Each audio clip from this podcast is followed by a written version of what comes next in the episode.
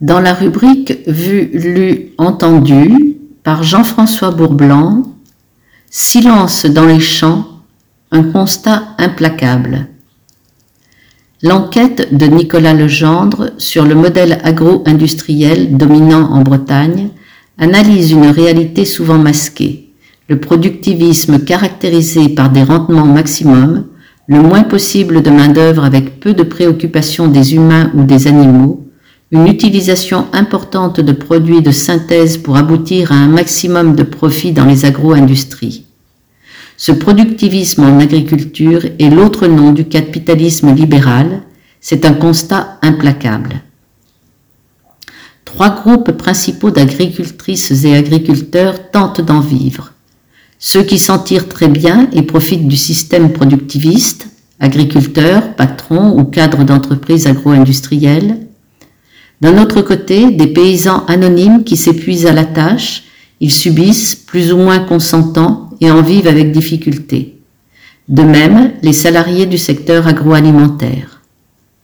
Entre les deux, quelques-uns s'adaptent, tentent de respecter certaines de leurs valeurs, ils réussissent par exemple à travailler moins et à vivre sans trop de stress. Nicolas Legendre ose dire la vérité avec des mots clairs, capitalisme, mafia.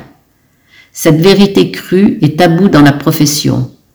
L'ouvrage cite de nombreux témoignages anonymes de gens, sur près de 300 entretiens, qui ont peur de parler à visage découvert. Ce modèle est favorisé par l'État, les banques et la plupart des organisations professionnelles agricoles. De nombreux mythes méritent d'être combattus et déconstruits. Les agriculteurs français doivent nourrir le monde, tous sont sur le même bateau, ont les mêmes intérêts. Une autre agriculture est possible. Minoritaire, elle existe déjà. Des agricultrices et agriculteurs cultivent et élèvent des animaux en prenant soin de la nature, de la vie.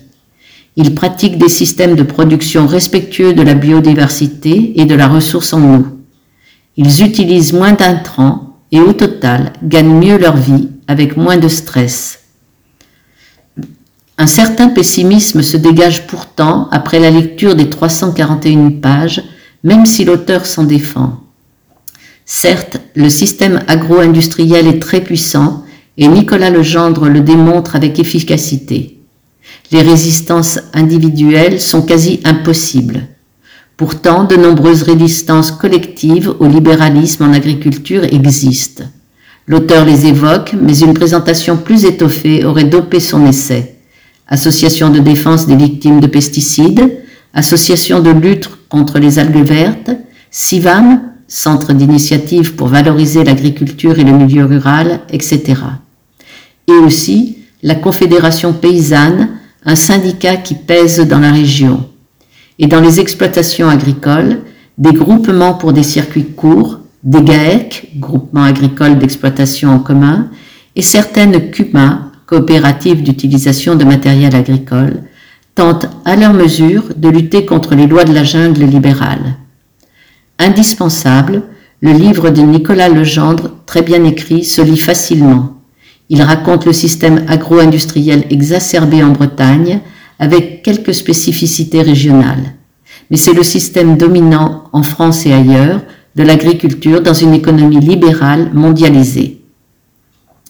Silence dans les champs, aux éditions Artaud, 20 euros, et Nicolas Legendre, journaliste, correspondant du journal Le Monde en Bretagne, est notamment l'auteur de L'Himalaya breton, un road trip au cœur des montagnes bretonnes, et Le phénomène Le avec Benjamin Ketz.